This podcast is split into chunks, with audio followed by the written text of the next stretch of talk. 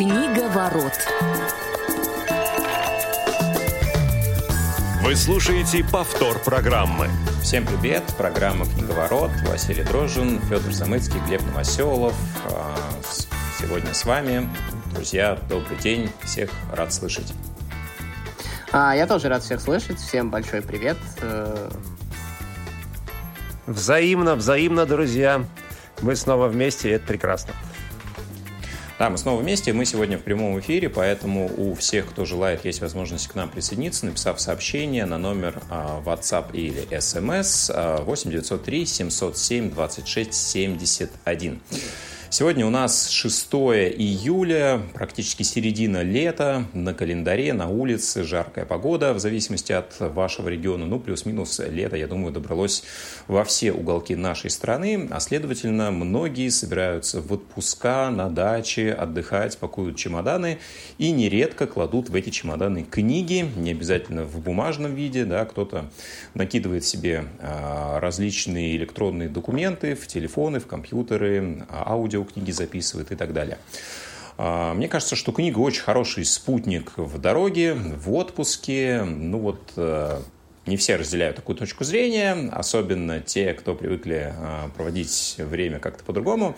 Но мы с коллегами все-таки за такой а, не только легкий и развлекательный способ проведения досуга, но и немного полезный. Поэтому сегодня постараемся обсудить, какие жанры, какие конкретно произведения можно относить к такому легкому, развлекательному, отпускному чтению и что-нибудь тоже попробуем вам посоветовать. Ну, вообще, а, знаете, с чего хотелось начать? Потому что программа у нас называется сегодня «Летнее чтение», и в детстве словосочетание «летнее чтение» у меня вызывало такую легкую дрожь, потому что а, в школе летом почему-то читать не очень хотелось, и особенно, когда речь шла про школьную программу, про то, что задавали а, на лето, на каникулы, редко что из этого удавалось освоить, честно говоря. Ну, по крайней мере, вот в моем случае, может быть, э, Глеб и Федор гораздо более примерные и прилежные в этом отношении были, они об этом сейчас расскажут. Но мне кажется, что отдельная тема а, для обсуждения – это то, как э, прививать культуру чтения и как не отучить э, ребенка благодаря а, школьной программе вообще читать, потому что, как мне кажется, такое происходит иногда. И хорошо, если человек не будет читать только классику, а будет читать то, что ему интересно. А некоторые ведь переходят в другие а, скажем так, способы проведения а, своего времени, досуга и так далее. Поэтому ну, чтение – это только то, что должно нравиться самому человеку, а не то, что навязывается кем-то, в том числе и школой. Вот, как же читать в удовольствие? Что для нас чтение в удовольствие? Давайте об этом немножко поговорим. А что вы об этом думаете, друзья? Глеб, давай начнем с тебя. А, ну смотри, во-первых, для меня, в принципе, любое чтение – это всегда удовольствие, независимо от того, легкое оно или не, или, или не легкое. А, потому что чтение – это, прежде всего, познание, всегда познание окружающего мира, это расширение твоего внутреннего мира, и, по-моему, это всегда невероятное удовольствие. Вот. А что же касается, ну вот если брать вот тот термин, да, который мы договорились перед эфиром использовать, легкое чтение, то здесь нужно понять, кто и что в него вкладывает.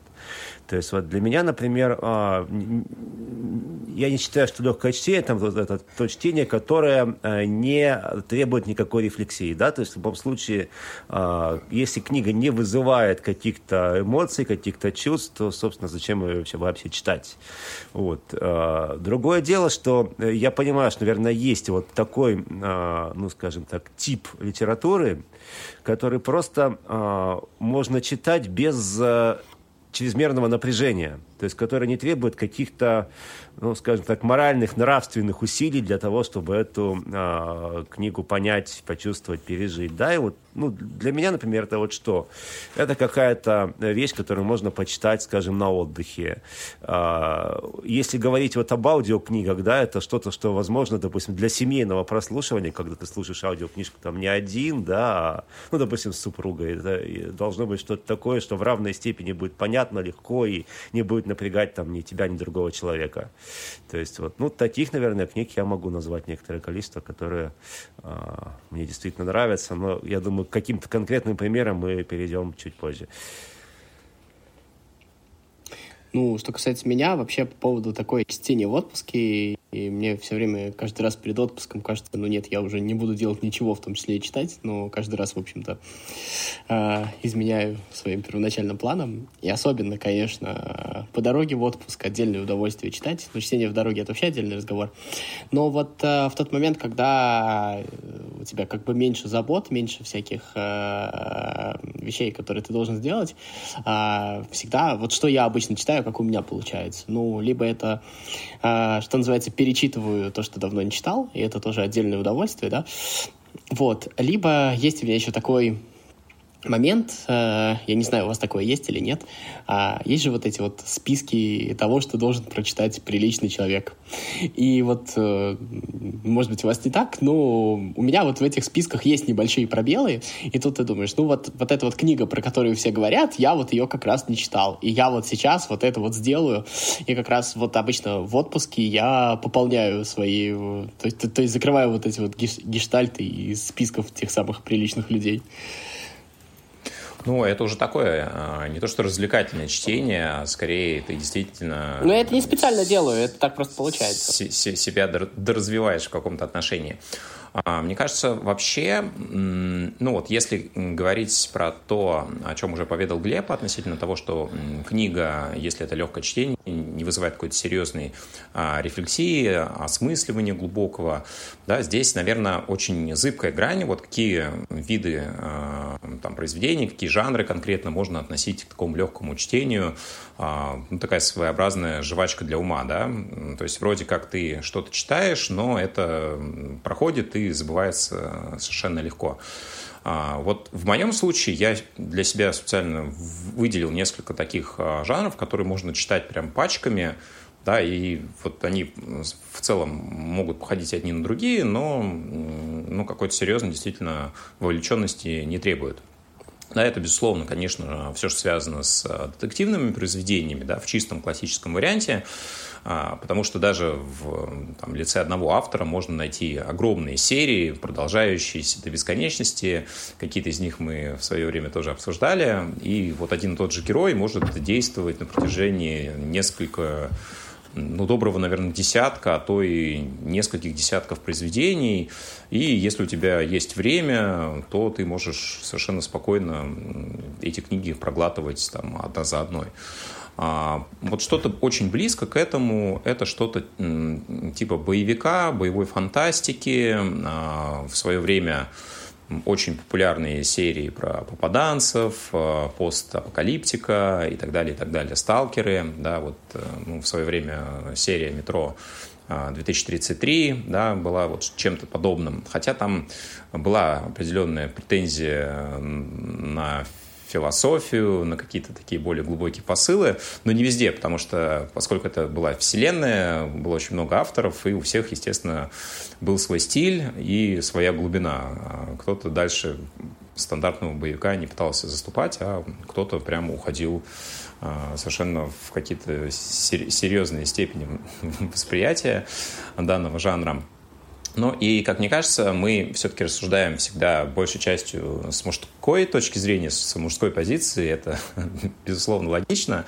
Но для женщин, как мне кажется, таким легким чтением будет э, что-то такое романтичное, а, вот такие женские романы, а, без э, серьезного большого объема переживаний. Но вот э, я такие часто встречал. Они, как правило, не очень продолжительные. А, ну и вот такая легкая нотка романтизма для девушек, как мне кажется, очень-очень здорово. А, ну и, собственно, есть тоже несколько произведений, которые я сегодня как раз выбрал, что можно посоветовать из относительно свежих книг, а, вышедших буквально в 2022 либо в 2021 годах. Но об этом, наверное, мы вот совсем скоро начнем говорить. А, единственное, что еще хочется заметить, что все-таки действительно, что относить э, к той или иной а, разновидности развлекательного чтения, да, будет зависеть только от вас, потому что кто-то и деловую литературу относит к развлекательному чтению, потому что, возможно, в этой отрасли развивается, и какие-то отдельные направления этого жанра могут составлять действительно ну, какую-то отдушину, да, вот как, например, для Федора классика или э, произведение каких-то списков э, популярной литературы, той, которую должен освоить каждый уважающий ну, Так вот сказал нечаянно слово читатель. «списки», и теперь оно за тобой закреплено, да? Да, да, да, безусловно. Ну, на самом деле списков огромное количество, и каждый список – это большая-большая субъективность. Я думаю, вы с этим тоже согласитесь, потому что вот сколько не встретишь э, ну, подборок жанров, даже вот, э, например, там, лучшие книги всех времен. Вот э, несколько версий откроете, иногда даже вот в десятке будут совершенно разные книги. Такое тоже встречается. Поэтому да нет, ну, как, я... как это можно унифицировать? Очень-очень все субъективно. Я как раз э, говорил про другую вещь. Э, я как раз говорил про то, что, знаешь, вот э, это вот, кстати, Глеб говорил про «Повелителя мух» перед началом передачи. А я как раз э, «Повелителя мух» прочитал только прошлым летом. И вот э, как бы, если ты вот откроешь там любой вот этот вот, ну, что-нибудь, список, что должен прочитать каждый, там всегда будет «Повелитель мух». Ну и вот я вот про такие вот моменты говорил, скорее. То есть, когда ты... А, условно, какие-то книги, которые тебе кажется, что уже все прочитали, а мимо тебя почему-то прошло. Вот так вот. вот. Я еще, ну, если честно, вот... Угу. Да. Давай, давай. Ну, ты скажи, что хотел сказать, я просто уже хотел перейти Да нет, на самом деле я просто хотел сказать, что, а, ну, где границы вот этих м, списков произведений, которые тоже должен прочитать каждый, которые э, мимо тебя прошли, а мимо огромного количества людей нет, это тоже непонятно будет, где Нет, это понятно, э, э, это понятно, Просто... это просто, знаешь, вот бывает ощущение, когда закидываешь на книжную полку книжку, и она там продолжает валяться очень много времени. Мне в этом смысле не везет совершенно со списками, вот, э, в отличие от Феди, да, потому что сколько я не пытался следовать этим спискам, это, как правило, приводило к какому-то разочарованию. И потом я никогда им не было... следовал. Сложно я слово списки сказал да. в образном в образном варианте. Я имел в виду, что э, условно там как бы вот э, чтобы когда Глеб вспомнит про повелителя мух, чтобы не говорить, что я не читал повелителя мух, вот я про это Все, говорю. Все, вот теперь э, я назвал повелителя мух, теперь это за мной закрепится, да. Конечно, Глеб авторитет для меня, как без этого жить. А, я про легкость чтения, на самом деле. А, мне кажется, что э, это вообще такой параметр, который а, очень, ну, как бы не то чтобы опасный, но, э, как вот я со списками сказал, очень важно, чтобы тебя не так, э, ну, не поняли не так, что ты имеешь в виду. Потому что про легкое чтение, сразу, когда мы говорим, сразу кажется, что мы сейчас там будем там, Татьяну Устинову советовать, да? А я вот, э, когда я лично говорю про легкое чтение, я подразумеваю, наверное, какую-то такую какой-то такой момент, когда, ну вот то, что Глеб говорил про минимальную рефлексию, может, рефлексия а, будет и не минимальная, но рефлексия скорее положительная. То есть вот это вот а, тот момент, когда ты, наверное, а, все-таки специально хочешь а, получить какие-то более положительные эмоции, чем, ну, возможно, это какой-то способ отвлечься. И ты знаешь, что, что эта книга, а, она там веселая, и в этом смысле то, о чем я говорил в начале, ну, именно то, что я люблю перечитывать в такие моменты, потому что я знаю, что здесь я не разочаруюсь, и здесь будет хорошо, и, и будет весело. И вот в этом смысле, вот про это я говорил. А, Федь, вот смотри, Еще. по сути, ты сейчас выделил, э, ну, два-три критерия, с которыми я, наверное, соглашусь, да, и, может быть, даже и Василий согласится. Вот что такое э, книга для легкого чтения, вот с, этих, с точки зрения этих трех критериев? Во-первых, должно быть интересно, реально интересно. Во-вторых, должно быть э, весело обязательно. И в-третьих, все-таки это не должно быть глупо. Вот, э, наверное, три критерия. Если книга этим трем критериям соответствует, ее можно действительно назвать легким чтением. Да, и под э, вот легкостью, вот у меня последний пример вот из того, что мы с вами обсуждали в книговороте здесь.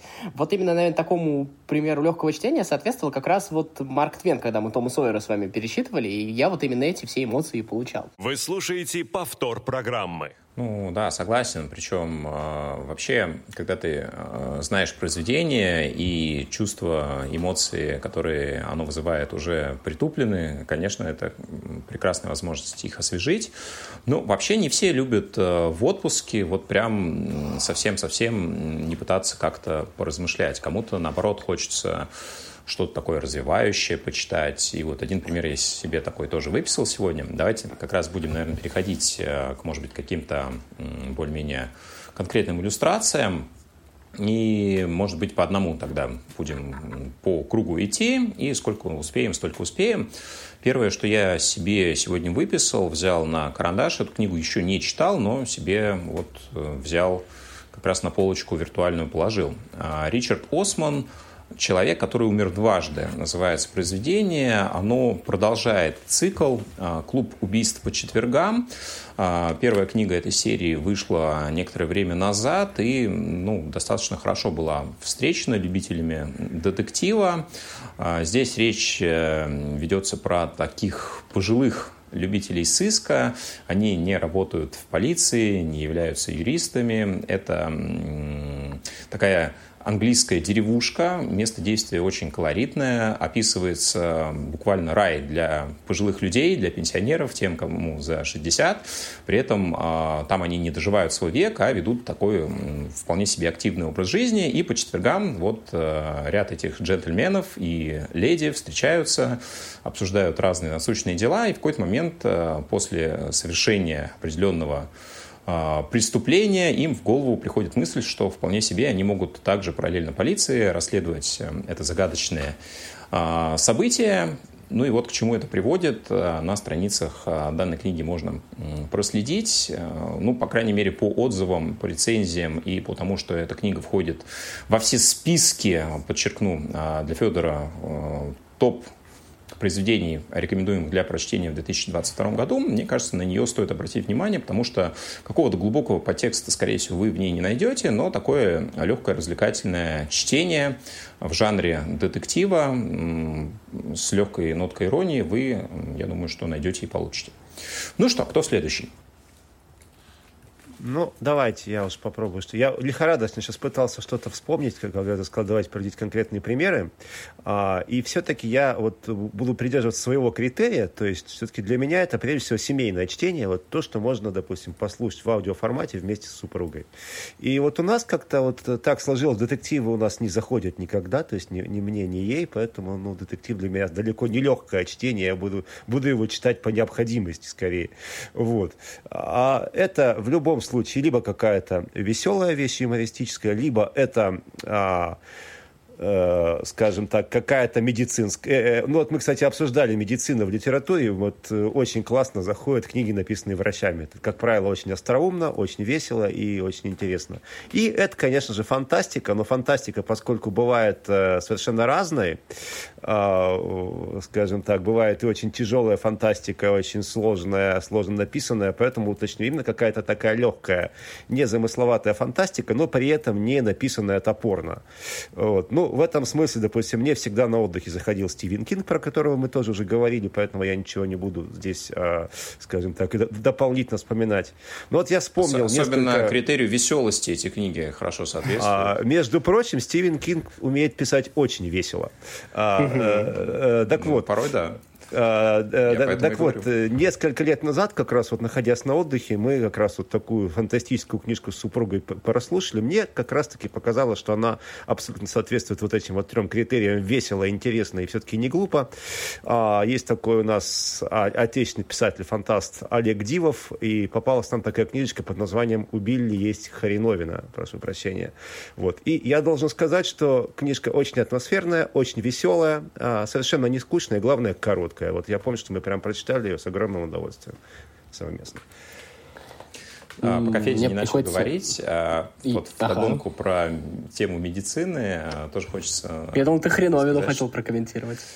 А, ну, хреновину можно бесконечно комментировать, но поскольку Глеб упомянул а, тему медицины, просто очень хорошая есть э, серия книг про доктора Данилова, написанная Андреем Шляховым, а, где, ну, с одной стороны, очень такие жизненные истории медицинские описываются, и там есть и юмор, ну, и много, много таких веселых действительно историй. С одной стороны, это развитие сюжета, история человека, но при этом вот действительно все критерии, которые были Глебом названы, здесь есть, поэтому кто хочет э, провести время в компании с книгой, посвященной медицине, и при этом достаточно веселой и интересной, пожалуйста, доктор Данилов можете просмотреть и ознакомиться. Да, Федя.